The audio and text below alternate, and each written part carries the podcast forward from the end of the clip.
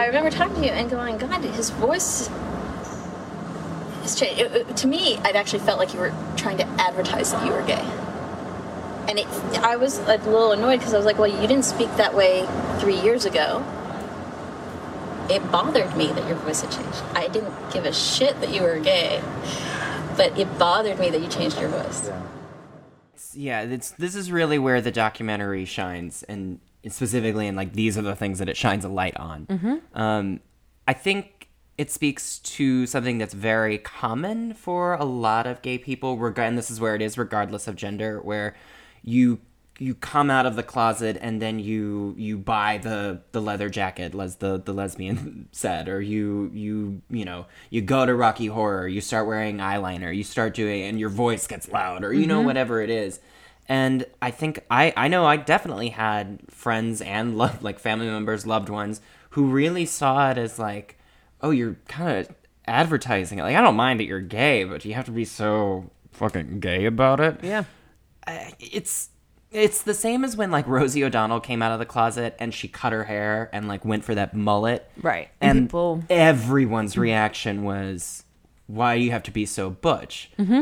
And or why are you advertising? Right? Well, It's like- and it, very similarly, why do you have to be that kind of lesbian? Right, exactly. Oh, it's like, well, because I was advertising. No, the lie was the past 10 years. I don't know where the truth is anymore. So, yeah, it is going to come out as exaggerated because I don't know where my identity is at this point. And I don't I hope that this isn't reductive, but I look at the phases that I went through when I was forming my identity in high school when I felt like I could just choose these different things. And I did go through like very significant phases of trying things and choosing different affectations and different cultural references.